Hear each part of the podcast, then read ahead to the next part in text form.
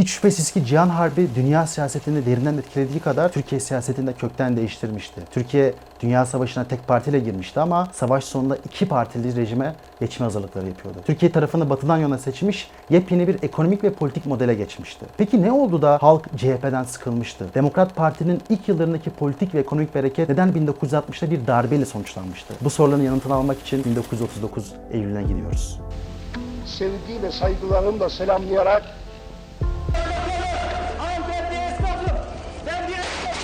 he's bankrupt. Desperately needs vast loans from overseas just to keep going. Ve biz geldiğimizde 23,5 milyar dolar borcumuz vardı IMF'e. 2013 borcumuzu sıfırladık. Bitti. durumunun yani ekonomide oldukça e, bozulduğunu e, zaten dışarıdan izliyorduk. Gerçi bu kadar e, sıkıntının bu kadar büyük olacağını, bu kadar büyük olduğunu tam fark etmemiştik. E, 1939 Eylül'ünde Avrupa'da toplar tekrar ateşlendi, askerler tekrar sipere çağrıldı. Almanya, Polonya işgal etmesiyle beraber dünya yepyeni bir harbe uyandı. Türkiye bu savaşa hiç girmedi ama aslında silahlı bir tarafsızlık ilkesi uyguladı. Türkiye tam 1 milyon askeri rezerve almıştı. 1 milyon askeri rezerve almak hem onları beslemek için ciddi bir sermaye ayırmak demekti. Aynı zamanda iş gücünden men olduğunuz için tarım üretiminin düşmesi demekti. Türkiye savaş koşullarına böyle hazırlanmıştı. Bütün Avrupa birbirini boğazlarken Türkiye İsmet İnönü'nün liderliğinde savaştan uzak durmaya çalışıyordu. Fakat savaşın ekonomik etkileri kaçınılmazdı.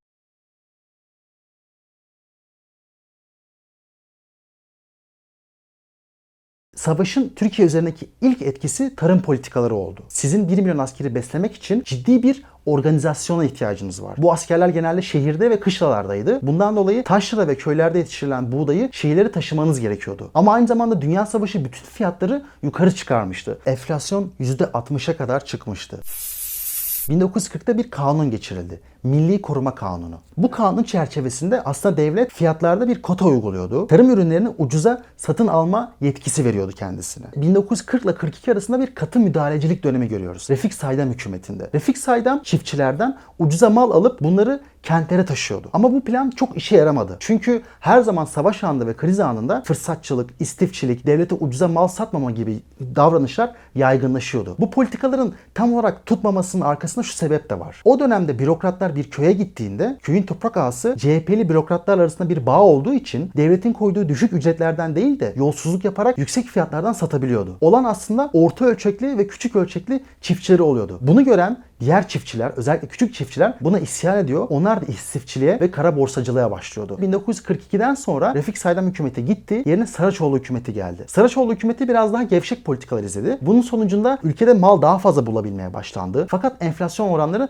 daha da patladı. Savaş ekonomisinin kaçınılmaz bir yıkıcı etkisi oldu. Ekonomi küçüldü. Türkiye ihracat yapmaya devam etmişti ama bunun refah artışının etkisi çok az oldu. Türkiye savaşa girmemesine rağmen İsmet İnönü iktidarı çok yıprandı. Savaş bittiğinde köydeki küçük çiftçiden şehirlerdeki çalışana, büyük toprak sahiplerine, hatta milli burjuvaziye kadar herkes CHP'den bıkmıştı. Bunun arkasında aslında birkaç sebep var ve sadece savaşla da sınırlı değil. Cumhuriyet tarihinde şunu konuşmuştuk. 1930'lara geldiğimizde Türkiye 1923'e kıyasla %40 büyüdüğünü söylemiştik. Fakat aslında bu büyüme kent ekonomisini önceliklendirerek yapılan bir büyümeydi. Köylerdeki insanların reel gelirleri çok artmamıştı. Uzun yıllar CHP'ye karşı birikmiş bir öfke vardı küçük çiftçide. 1930'lardaki kalkınma hamlelerinde sanayileşmenin ücretleri baskılandırarak yapıldığını görüyoruz. Ücretli çalışanlar da CHP'ye karşı mesafeliydi. 1940'a geldiğimizde 42 yılındaki varlık vergisi ise özellikle burjuvazide ciddi bir rahatsızlık yaratmıştı. Varlık vergisi 1942 yılında çıkarıldı ve tam 315 milyon Türk lirası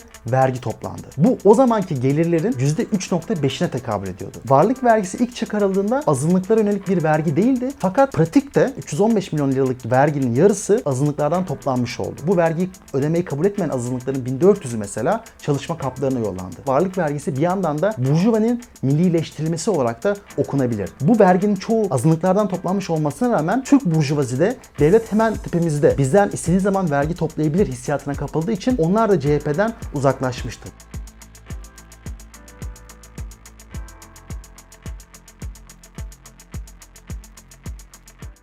Yani savaş bittiğinde önümüzde şöyle bir kadro var. Bir mutsuzlar ittifakı. Çiftçi, işçi, burjuvazi hatta CHP'nin hantallaşmasından dolayı parti içindeki bir muhalefet dahi oluşmuştu. Bu muhalefet daha sonra zaten Demokrat Parti kuracaktı ve onlara da dörtlü takrir denilecekti. Tabi İsmet İnönü bu huzursuzluğun farkında ve bazı reform hareketleri yapıyor savaştan sonra. Mesela üniversitelere özellik, basın sansürünün gevşetilmesi, memurlara sendikalaşma hakkı verilmesi gibi bazı siyasi özgürlüklerin verildiğini görüyoruz. Ekonomik özgürlüklere baktığımızda ithalat rejiminin biraz gevşetildiğini görüyoruz. Daha çoğu insan bilmez. Demokrat Parti'den 3 sene önce yani 1947'de Türkiye ekonomisini liberalleştirmeye başlıyor. Hatta Türkiye'nin ilk cari açığı 1947'de veriliyor. Ama kayış nerede kopuyor? CHP topraksız köylüyü kazanmak için o savaş sırasında mutsuz ettiği orta ölçekli ve küçük ölçekli köylüyü kazanmak için bir toprak reformu getiriyor meclise. Bu reforma göre büyük ölçekli çiftçilerden yani toprak ağlarından topraklar alınıp küçük ve orta ölçekli çiftçilere dağıtılacaktı. Fakat CHP'nin içerisindeki toprak ağları buna bayağı karşı çıkıyor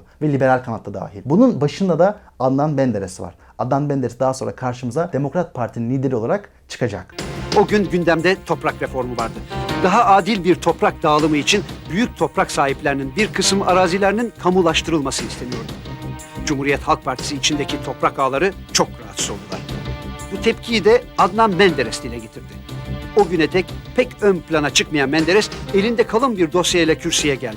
Uzun ve çok etkili bir konuşma yaptı. Kanunun faşist olduğunu hatta Nazileri andırdığını söyledi. Dolayısıyla İsmet İnönü bir karar verecekti. Bu saatten sonra da artık Türkiye'nin çok partili hayata geçebileceğini düşünüyordu ve Demokrat Parti'nin kuruluşuna bir noktada da izin verdi. Türkiye'nin demokrasiye geçişine dair belli tartışmalar var. Çok uzun süre Türkiye'nin Batı ittifakına yakınlaşmak için demokrasiye geçildiği söylendi. Ama özellikle son zamanlarda bu teze biraz daha karşı çıkılıyor. İsmet İnönü ve Celal Bayar'a odaklanıyor. Hatta İsmet İnönü o dönem Celal Bayar'ı köşke çağırıyor ve diyor ki muhalefet partisi kurulacaksa Celal Bayar'ın kurmasını istiyor. Celal Bayar'ın Atatürk reformlarını takip eden, işte laiklik ilkesini çok böyle zorlamayacak, cumhuriyet ilkelerini temel alan bir siyasetçi olduğunu bildiği için de tamam siz kurun ve bir artık Türkiye buna hazır diyor. 1950'de Demokrat Parti iktidara geliyor. 1950'de Demokrat Parti'nin iktidara gelmesiyle aslında dünyadaki değişimi de iyi anlamak lazım. Demokrat Parti'nin uygulamak istediği ekonomik politikalar o an dünyadaki konjonktüre de çok uygun. Peki dünyada nasıl bir dönüşüm oldu? Biraz ona bakmak lazım. İkinci Dünya Savaşı'ndan sonra Amerika Birinci Dünya Savaşı'ndaki hataya düşmek istemiyor. O dönem savaş bitmesinden sonra ben sizle ilgilenmem, ne haliniz varsa görün demişti. Hatta Uluslar Ligi'ne Amerika dahil bile olmamıştı. Ekonomik kriz sonucunda faşizan liderlerin ortaya çıkıp Almanya, İtalya, Japonya gibi ülkelerde tekrar bir savaşa doğru götürdüğünü gördüğü için Amerika Keynesyen ekonominin her yerde uygulanmasını istedi. Bu Keynesyen ekonomide devletin ekonomiye müdahale ettiğini ve en azından ekonomiyi toparlamaya çalıştığını görüyoruz. Bundan yetinmedi Amerika. Marshall yardımları uygulamaya başladı ki bu ülkeler kalkınabilsin, o yıkıntılı hallerinden çabucak toparlanıp tekrar bir demokrasi inşa edilebilsin. Sovyetlerle Amerika arasında Soğuk Savaşı'nda başladığını görüyoruz. Dünya ikili bir kutba doğru ilerliyordu. Ve bu dönemde Sovyetler Türkiye'den hem boğazlar hem de doğudan imtiyazlar talep ettiği için ve Türkiye tarafında batıdan yola seçti. Demokrat Parti'nin neyin üzerine geldiğini iyi anlamak lazım. 1950'ye geldiğimizde dünyada serbest ticaretin hız kazandığını ve serbest ticaretten yana olanların Amerika'dan yana olduğunu görüyoruz. Demokrat Parti de serbest ticaretten yana olurken halktan gelen bir talep vardı. Cumhuriyet Halk Partisi'nin ekonominin her yerde el atması, devlet fabrikalarının oluşması gibi bir anlayışın verdiği rahatsızlık vardı. Aynı zamanda Demokrat Parti'nin getirdiği o liberal rejim Amerika'nın istekleriyle ve batıcılıkla da bayağı örtüşüyordu. Türkiye 1930'lardaki eteist,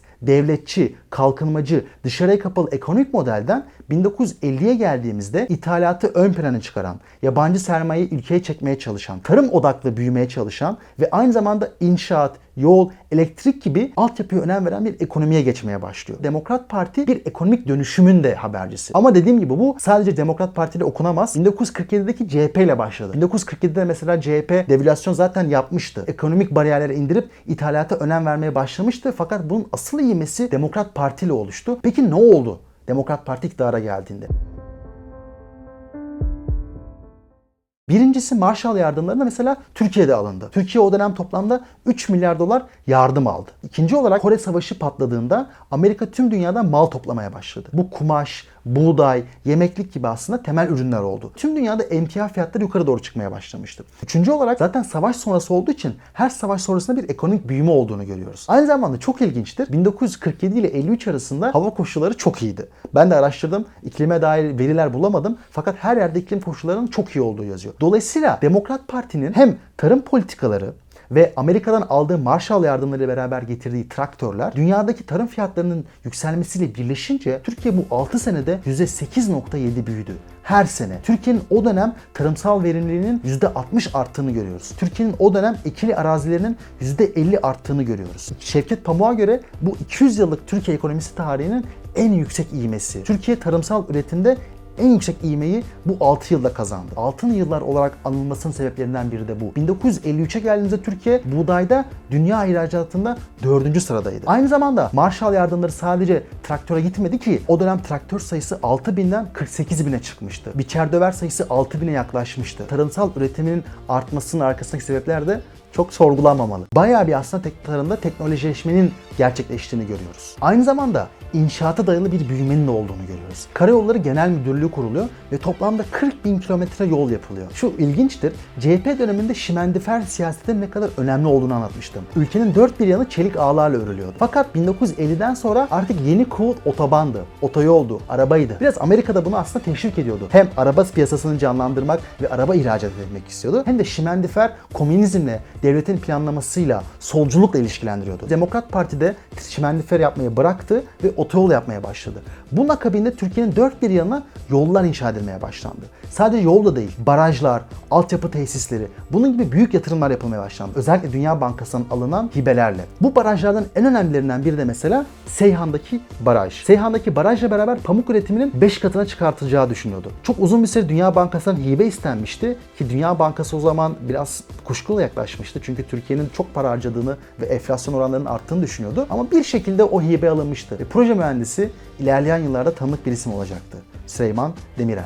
Bütün bu koşullar iyi noktaya gelince biz şunu görüyoruz. Reel gelirlerde yani toplumun refah artışının her kesimde işçi, ücretli çalışan, köylü, burjuvazi her kesimde %100'den fazla arttığını görüyoruz. Yani toplumun refah ve bereket yıllarıydı.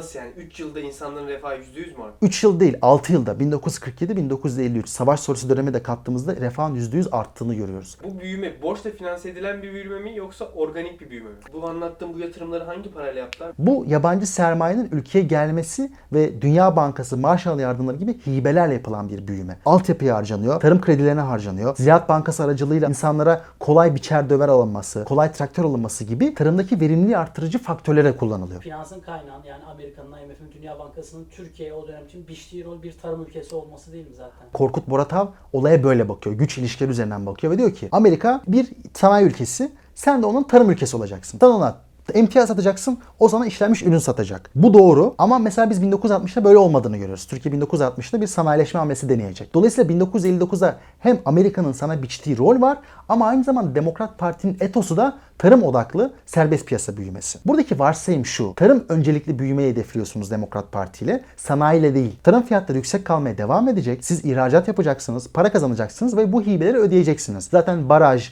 elektriğin götürülmesi, yolların yapılması da verimliliği artıracak. Genel üretimi arttıracak. Fakat böyle gitmiyor. Bu dönemde cari açıkta durum nasıl? Cari açık vermeye başlıyoruz. İlk dediğim gibi 1947'de ilk cari açımızı vermiştik ve bir daha Türkiye'de cari açık kapanmıyor.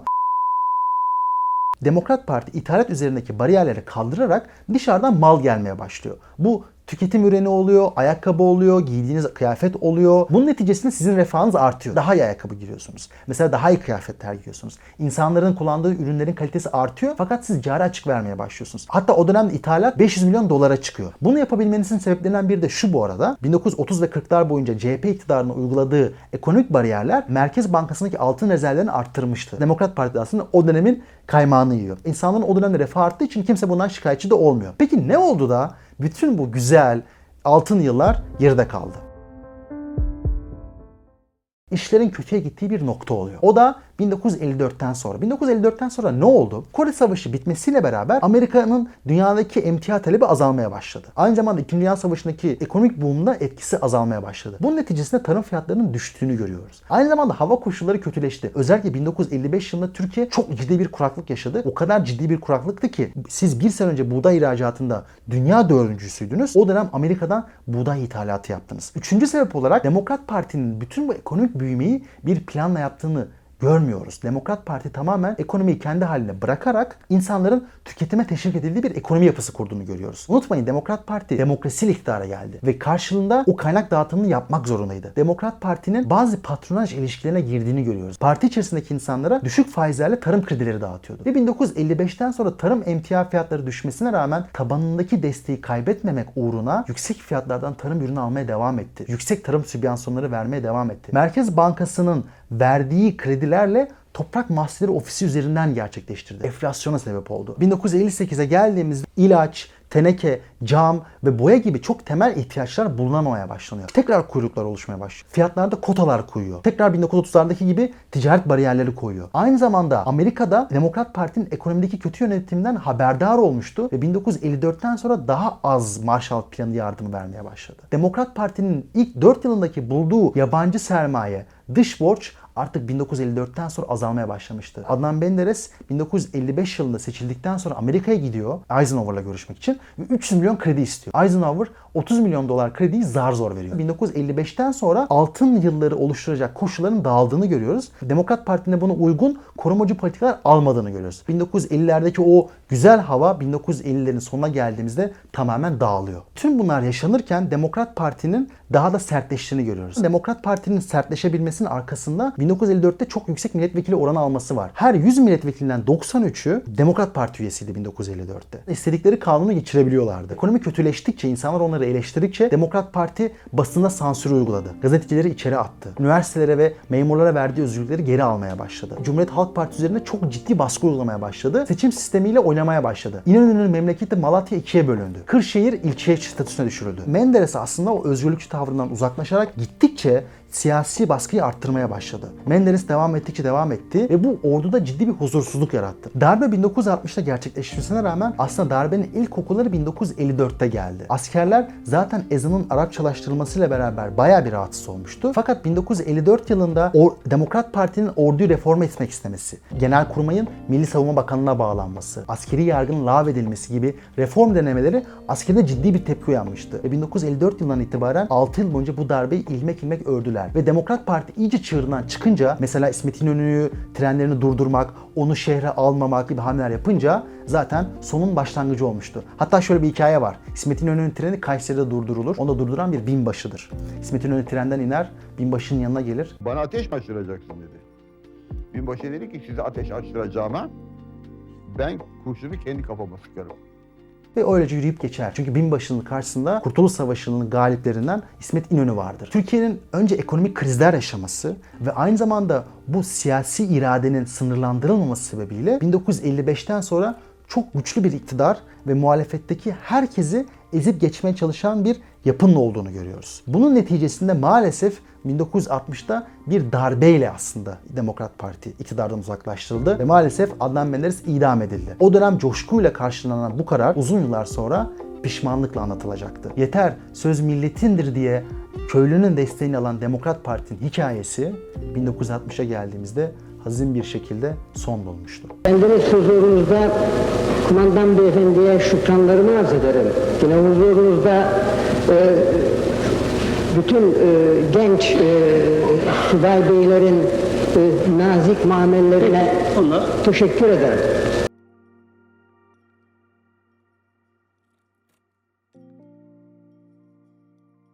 1950'lerdeki ekonomik büyüme kolay parayla finanse edilen yalancı bir bahar mıydı? Yoksa gerçekten iyi planlanmış ekonomik bir başarı mıydı? Planlanmış dersek yanlış söylemiş oluruz. Demokrat Parti'nin ilk geldiği andan itibaren karşı olduğu ekonomik model planlama. Çünkü karşılarında 1930'ların planlama ekonomisiyle sanayiyi planlayarak büyüyen CHP var. Demokrat Parti bunu istemiyor. Biz serbest piyasaya geçelim. İnsanlar istediklerini harcasın. Dışarıdan ithalat yapalım. Sanayi boş verin. Hatta Demokrat Parti'nin vaatlerinden biri de şu. Fabrikaları satacağız. Özelleştireceğiz. Nitekim özelleştirme olmuyor çünkü kimse Türkiye'nin özelleştirmeyle ilgilenmiyor da Demokrat Parti 1955'ten sonra para kalmadığı için o çimento fabrikalarına, o boya fabrikalarına ihtiyaç duyuyor da bu planlamaya tamamen karşı. Ama buradaki anlamamız gereken mentalite şu. Bir etos var. Dünyada da bir etos var. Amerika diyor ki artık planlama bitti. Planlama Sovyetlerin ürünü. Siz diyor pazarınızı açacaksınız, ithalat yapacaksınız, IMF'e üye olacaksınız, Dünya Bankası'na üye olacaksınız, yol yapacaksınız, baraj yapacaksınız. Biz Dünya Bankası'na bu parayı vereceğiz. Siz de planlama yapmadan ekonominin kendi kendine büyümesine izin vereceksiniz. Demokrat Parti'nin yaptığı da sanayileşmeyi bir kenara bırakarak şimdiden bakınca biraz kafamıza bizim şey gibi canlanıyor. Nasıl ya sanayileşme nasıl kötü bir şey? Ama Demokrat Parti sanayileşerek değil, tarımla büyüyeceğiz diyor. Bu ülkenin %80'i çiftçi ve biz bu tarımla büyüyeceğiz diyor. Planlanma zaten kötü bir şey olarak gözüküyor.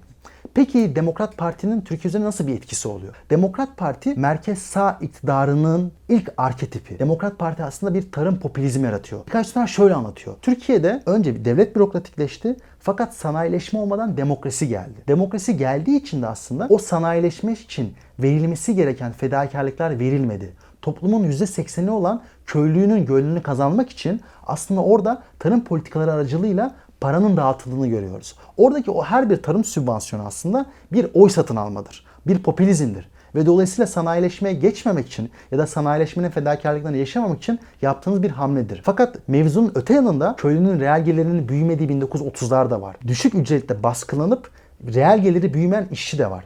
Fakat sanayileşmenin biraz da zor koşulu böyle bir şey zaten. Siz insanların ücretlerini baskılandırarak bir nesli feda edersiniz ve sonraki nesillerin daha iyi yaşamasını sağlarsınız. Fakat demokrasiye geçtiğinizde böyle bir şey yoktur. Demokrasi insanların oyunu kazanmaktır. Oyunu kazanmak için de aslında kısa vadeli düşünmeniz gerekiyordur. Demokrat Parti nin devamında Türkiye demokrasiye geçmişti. 1960'tan 90'lara kadar Türkiye'nin temel derdi bu popülist politikalarla aslında uzun vadeli politikaların çatışması olacaktı. 1960'a girdiğimizde bambaşka bir Türkiye uyanacağız. Türkiye tarım politikasını değil sanayileşme politikalarını deneyecek ve aynı zamanda demokrasiyi muhafaza altına almak için Anayasa Mahkemesi, üniversitelerin özelliği, parlamentoda ikinci bir meclisin kurulması gibi yepyeni reformlarla gelecekti. Ama 1960 aynı zamanda 68 kuşağı. Bir sonraki bölümde o zamanları konuşacağız.